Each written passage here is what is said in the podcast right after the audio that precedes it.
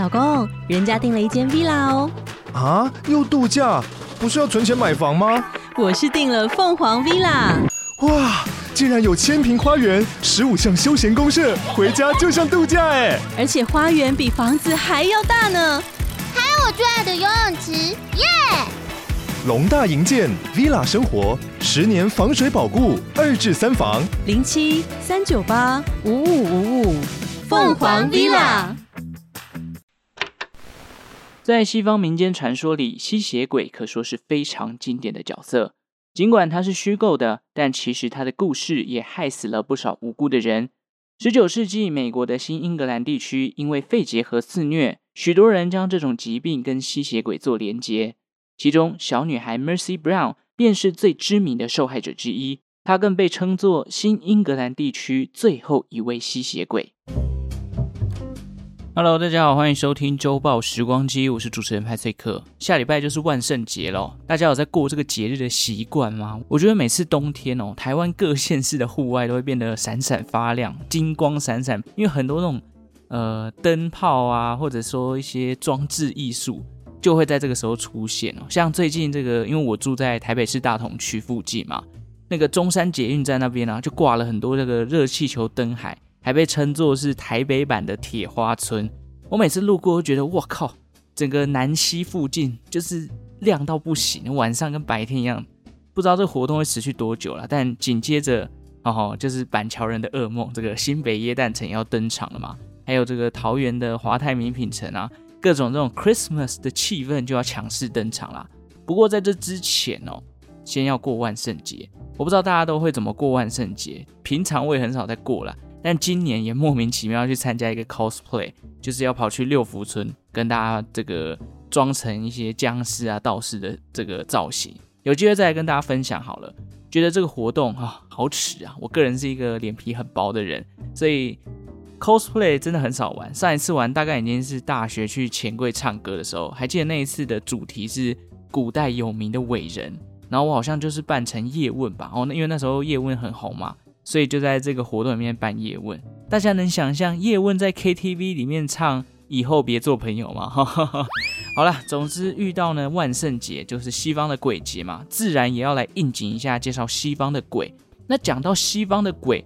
我脑海里面第一个浮现的就是 vampire 吸血鬼。现在电视上只要有播跟吸血鬼有关的电影，偶尔还是会停下来看一波。像我自己最喜欢的就是休杰克曼演的《范赫辛》，狼人跟吸血鬼的题材，我这个非常喜欢。还有什么吸血鬼猎人、林肯总统什么的，我觉得都还不错啦。今天呢，我要来讲一个在美国罗德岛州发生的诡异事件。罗德岛州是美国面积最小的一个州，它位于美国的东北部。这个地方哦，因为航海的历史悠久，因此又有游艇之都的称号。然而，这里还有另外一个称号，就叫做美国的吸血鬼之都。为什么呢？原因就是来自于一八九二年当时的一起历史事件。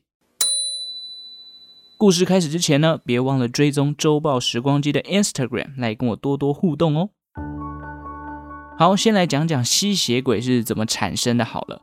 一般来说，这种若有似无的存在，其实很多时候都是因为都市传说啊，加上人类当时对于一些未知的事物产生的恐慌啊、无知，还有说书人的渲染，三个元素加在一起，就产生了一个新的物件。好比吸血鬼就是这样子。我们现在说说人类的无知这一块好了。其实哦，人类的无知造就吸血鬼的诞生，就是有关于疾病的部分。吸血鬼其实多半跟几种疾病扯上关系啦。一个就是肺结核，这个等一下我们后面会提到。另外一个就是有一种罕见疾病叫做紫质症。紫质症呢，它是一种对皮肤跟神经系统造成影响的疾病，通常发作的时候会伴随着发烧啊、高血压，严重的话还有癫痫、瘫痪，而且患者哦，通常对于阳光都会十分敏感，连他的尿液也会因为疾病的缘故呈现暗红色。最惨的是，因为他的皮肤会生病嘛，所以脸上很常会有这种毁容啊，或者是皮肤剥落的一个危机哦，以至于呢，他在嘴巴旁边这个嘴唇会有裂开，加上牙龈也会萎缩，牙齿就会有外露的状况。上面这几个症状结合起来，是不是就很像我们所熟悉的吸血鬼会有的特征呢？正因为这些患者的长相很恐怖哦，加上他又怕阳光的行为。其实从中世纪开始哦，有一些教廷就会把患上紫质症的病患连结是黑暗的象征，并且把这些无辜的患者绑上十字架，然后烧死。最有名的紫质症患者呢，派翠克这边举一个例子，应该就是十七世纪被称为疯子国王的乔治三世。他因为晚年精神出现异常，当时各界的医生怎么诊断都无法根治他的疾病。到了现代呢，其实有些医学界普遍认为，当时这个乔治三世啊，就是罹患了紫质症。好，讲完这个无知的部分，再来就是讲都市传说的威力啦。其实存在最多吸血鬼传说的，就是位于欧洲巴尔干半岛的塞尔维亚。十八世纪，塞尔维亚当地就有一些神秘的习俗哦。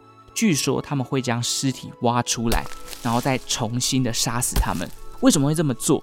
因为当时人们就是像刚刚前面讲的无知嘛，对于这个疾病不够熟悉，以至于当有人看到陌生的症状的时候，他们就会有一些超乎常人所能理解的行为出现。塞尔维亚当中最有名的一位吸血鬼叫做萨瓦萨沃诺维奇。据说他住在当地的一个小镇上的水磨坊里头。等到农民要来这边磨制小麦或是其他的谷物的时候，萨沃诺维奇就会出现，并且吸干这些农民的鲜血。而这个老旧的水磨坊啊，其实在近年来已经变成一个观光景点了。因为现在大家这个知识啊越来越充沛了，知道这就只是一个都市传说嘛。二零一二年的时候，还发生了一个有趣的小插曲哦。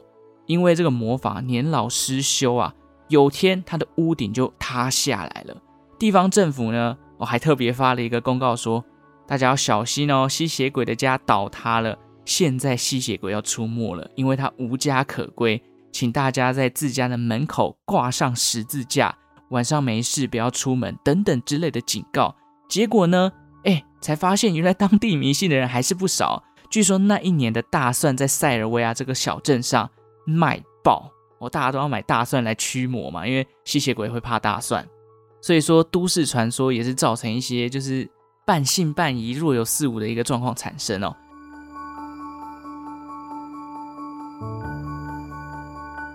最后一个呢，当然就是说书人的渲染啦，好比小说啊，天桥底下说书的以假乱真，讲到你都相信嘛。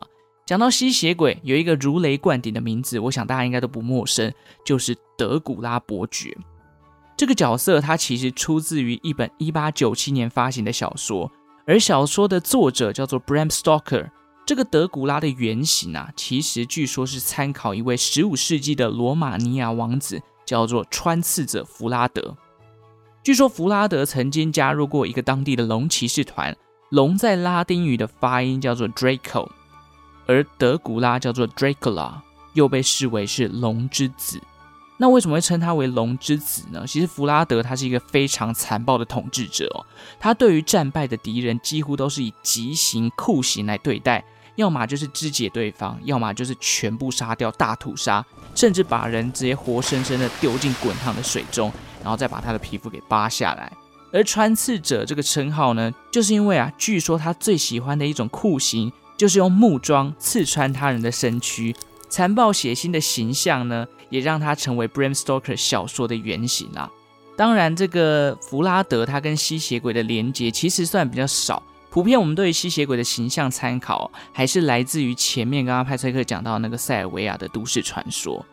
好，交代完吸血鬼的产生之后呢，我们大概知道吸血鬼它就是个虚构的存在嘛。当然之后就出现了很多变体啊，譬如说吸血鬼的浪漫呐、或者是一些吸血鬼的信仰等等的，但是我们这边就不展开了。我们来讲讲为什么十九世纪末明明应该就是大家的知识越来越丰沛了，对于这种传说开始有办法去分辨真假，但是为什么还是会出现一个所谓新英格兰地区最后的吸血鬼呢？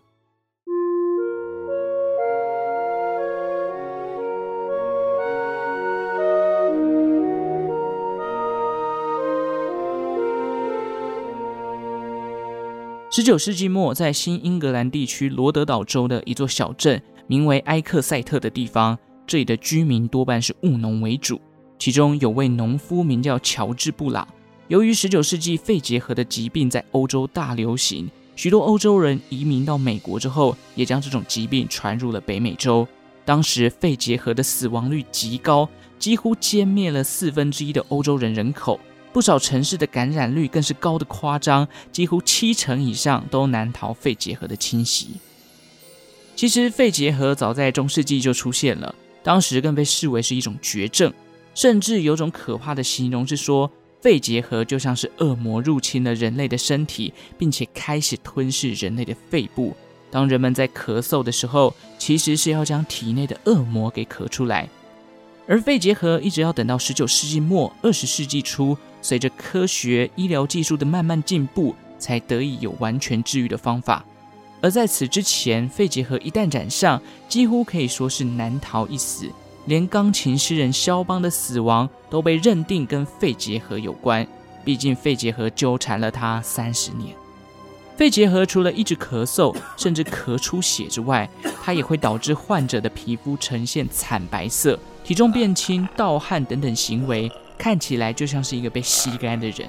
乔治·布朗一家在当时也受到了肺结核的干扰，家中的母亲是最早染病的。由于肺结核的传播力非常的强，很快一家人都中标，包含家中的兄弟姐妹以及这一次的女主角 Mercy。在当时，其实人们一直认为肺结核就是吸血鬼在作乱。由于对于肺结核这样的疾病并不熟悉，甚至引发了一连串吸血鬼恐慌 （Vampire Panic）。只要有人死亡，民众就会去挖掘坟墓，把尸体给弄出来，检查它是不是有吸血鬼的特征。如果有的话，就会将尸体焚烧殆尽。随着乔治·布朗一家人几乎都因肺结核过世之后，民众跟乔治·布朗提出了挖掘尸体的想法。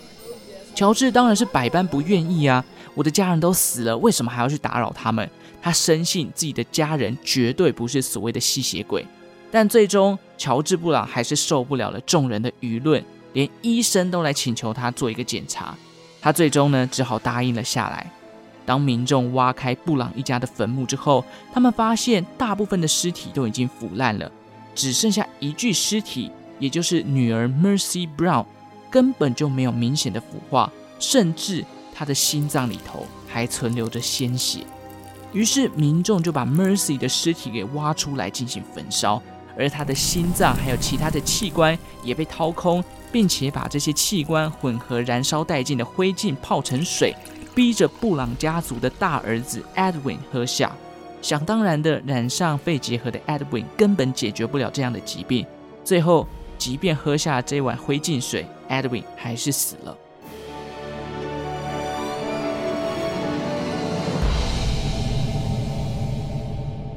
说到吸血鬼恐慌事件，当然不止 Mercy 一件，整个包含罗德岛州在内的新英格兰地区，都因为肺结核跟吸血鬼的传闻，让这边宛如地狱死城一般。至于为什么 Mercy 尸体腐化的速度如此之慢，当时其实有医生跟民众解释哦。那是因为 Mercy 她被葬在这个地下室，加上冬天的气温很低，身体腐败的速度自然会变得比较慢。可是民众哪会管医生讲的什么科学东西啊？现在他们早就已经被吸血鬼的恐惧给支配了，所以可怜的 Mercy 就这样被拿出来二次杀害。Mercy 的遗骸被埋在了一座教堂后方的墓地。如今，人们对于肺结核有更正确的认识之后，这也导致了很多民众会特地到 Mercy 的墓碑前献花，以安抚他在天之灵。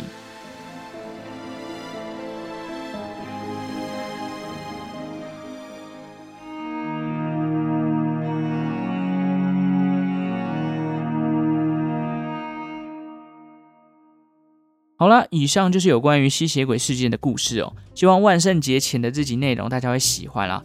其实做完这一集的故事，我有一种想法哦，我觉得无知不是最可怕的，最可怕的是当你无知，你还坚持己见，那就会变成是无理取闹了。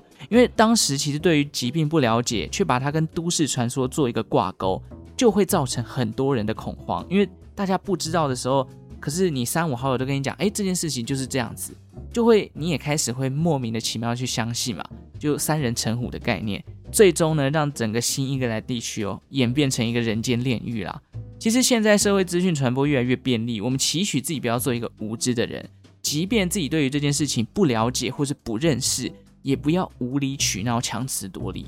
我们应该要把大量的资讯变成可以帮助我们去认识这个世界的内容。我觉得这样是比较好的啦。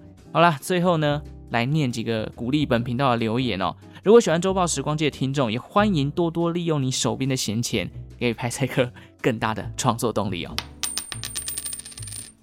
以下呢是两个来自 Apple Podcast 的留言，这个 ID 哦叫做 A N T A R E S R 九，我就叫你 R 九好了。